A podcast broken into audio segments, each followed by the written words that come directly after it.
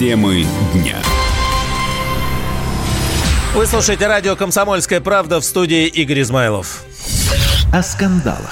Министр спорта, теперь это Олег Матыцын, еще не все запомнили, но теперь-то, видимо, запомнят, дал поручение срочно запросить у Союза биатлонистов России всю информацию об инциденте в Италии сегодняшнем. Также посольство России запросило разъяснение у МИДа Италии и аппарата председателя Совета министров страны. Мы были проинформированы о обыске, который итальянская полиция провела утром у Александра Логинова и его тренера Александра Касперовича. Естественно, мы оперативно связались с Союзом биатлонистов и официально попросили их предоставить информацию об этом инциденте. К сожалению, с сегодняшнего момента такой информации у нас нет официальной. Находимся в прямом контакте с посольством России в Италии и, естественно, следим за развитием событий. Наша позиция абсолютно определенная. Мы всегда считаем, что необходимо соблюдать принципы презумпции невиновности. И, естественно, мы намерены продолжить работу по защите прав чистых спортсменов. И одновременно, естественно, мы готовы принять самые строгие меры в отношении спортсменов, которые нарушают подобное законодательство. Это Олег Матыцын, министр спорта. Ну а посольство России направило ноту в МИД Италии в связи с обысками у российской сборной по биатлону. Об этом заявила официальный представитель российского дипведомства Мария Захарова.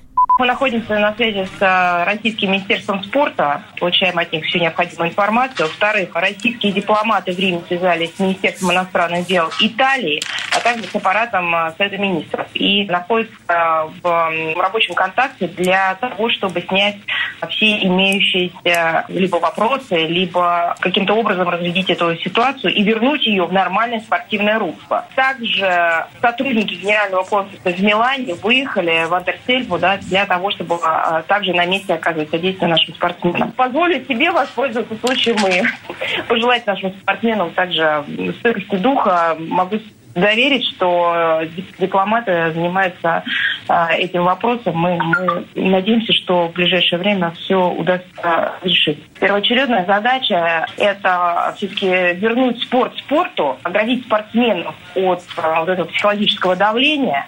Самое главное – сделать так, чтобы спортсмены продолжали участие в соревнованиях. Российский биатлонист Александр Логинов подозревается в повторном нарушении антидопинговых правил. Об этом говорится в ордере полиции Италии на обыск отеля, в котором и проживает сборная России. Глава Союза биатлонистов Владимир Драчев объяснил, что дело не только в допинге, но и в аккредитации. В полиции считают, что есть некая связь. Возможно, тренер Касперович скрывается под чужой аккредитацией и привозит на чемпионат мира запрещенные препараты. Но это вот такая версия у итальянской полиции, рассказал Драчев сегодня РИА Новости. Сама же итальянская полиция уже рано утром обыскала номера биатлонистов сборной России Евгения Гараничева, Александра Логинова. Также обыск провели у тренера Александра Касперовича. Изъяли телефоны, ноутбук, все, что нашли. Как рассказал радио «Комсомольская правда» первый вице-президент Союза биатлонистов Алексей Нуждов, обыск в отеле начался прямо с позаранку. Пришли в 6 утра и предъявили там постановление, поступившую им информацию, которую надо проверить, забрали телефон, оформили изъятие. У нас президент там вместе с ними находится, уехали они, Логинов и Касперович, в полицию. Пока ясности нет, с чем это связано. Сейчас сам Гараничев вместе с тренером находится в местном полицейском управлении. Там же и президент Союза биатлонистов России Владимир Драчев. Александру Логинову в полицию ехать пока не пришлось. Он готовится к участию в эстафете, но это участие еще под большим вопросом теперь. В Италии с 13 февраля проходит чемпионат мира по биатлону. Как эти обыски могут сказаться на результатах нашей сборной, разбирался спортивный обозреватель «Комсомольской правды» Андрей Вдовин. В большей степени это связано не с тем старым делами допинговыми Логинова, а с теми успешными выступлениями, которые он показывает на этом чемпионате мира. Я напомню, что Логинов – это главная звезда биатлона России. Он уже выиграл золотые медали, он уже выиграл бронзовые медали. И на самом деле все надежды мужской эстафеты в Мастарте были связаны исключительно с Логиновым. Если он не будет бежать эстафету, если он не будет бежать в Мастарте, я думаю, медалей у нас на этом чемпионате больше не будет. Если же говорить про прошлые грехи, то на этом чемпионате был такой настоящий буллинг Логинова. Логинова. Потому что когда он был золото, все спортсмены, зарубежные спортсмены, большинство из них стало говорить, что вот, Логинов раньше употреблял, значит, его не место нашей биатлонной семьи. Все это, конечно, грустно, потому что если был виноват Логинов в том деле, да, то он свою уже дисквалификацию, свою уже был.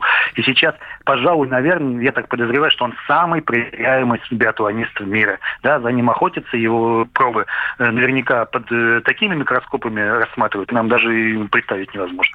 Главный тренер сборной России по биатлону Анатолий Хованцев назвал обыски спланированной акции по очернению нашей команды. С нами на связи сейчас олимпийская чемпионка, первый заместитель председателя комитета Госдумы по международным делам, но человек, знающий в спорте все, Светлана Журова. Светлана Сергеевна, здравствуйте. Да, добрый день, здравствуйте. Сегодняшнее событие – это что, как говорят, наезд на Россию или оправдано, но потому что Логинов все-таки был замешан в истории с допингом? Во-первых, давайте говорить так, что это не то, что оправдано, это законно, учитывая национальное законодательство Италии. Поэтому у них очень жестко относятся к допингу, и как наказывают спортсменов, так и, соответственно, у них введены нормы законодательства есть, которые позволяют полицейским по определенным заявлениям, в общем, делать обыск у спортсменов, даже если есть минимальное подозрение, которое, кстати, возможно, после проверки не будет никаким образом подтверждено, но если оно есть, они обязаны проверить.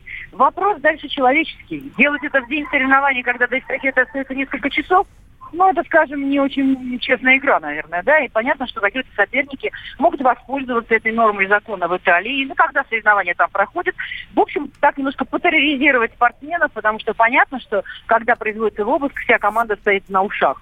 Ну, не может быть, что это к одному спортсмену, ко второму, или к тренеру, и что никто на это никак не реагирует. Несомненно.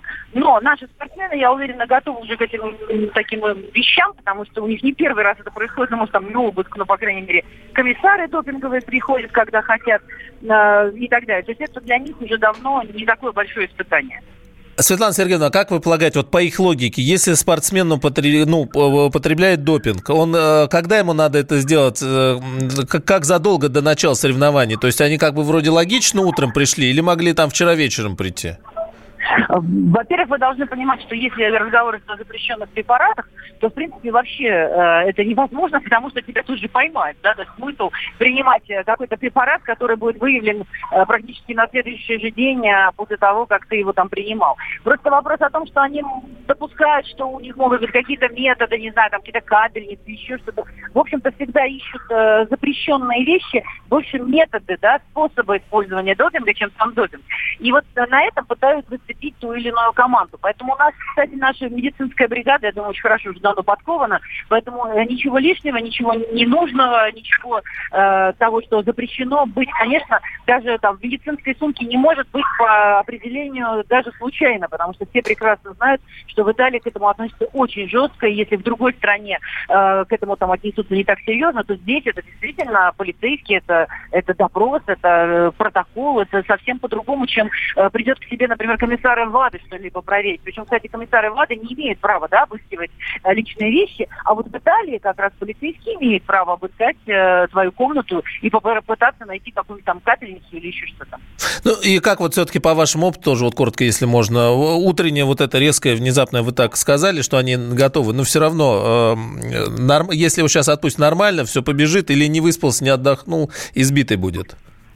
Понятно, если, конечно, приходит в 6 утра, то это всегда некомфортно. Некомфортно всем, кто и окружает этих спортсменов, и там все участники команды.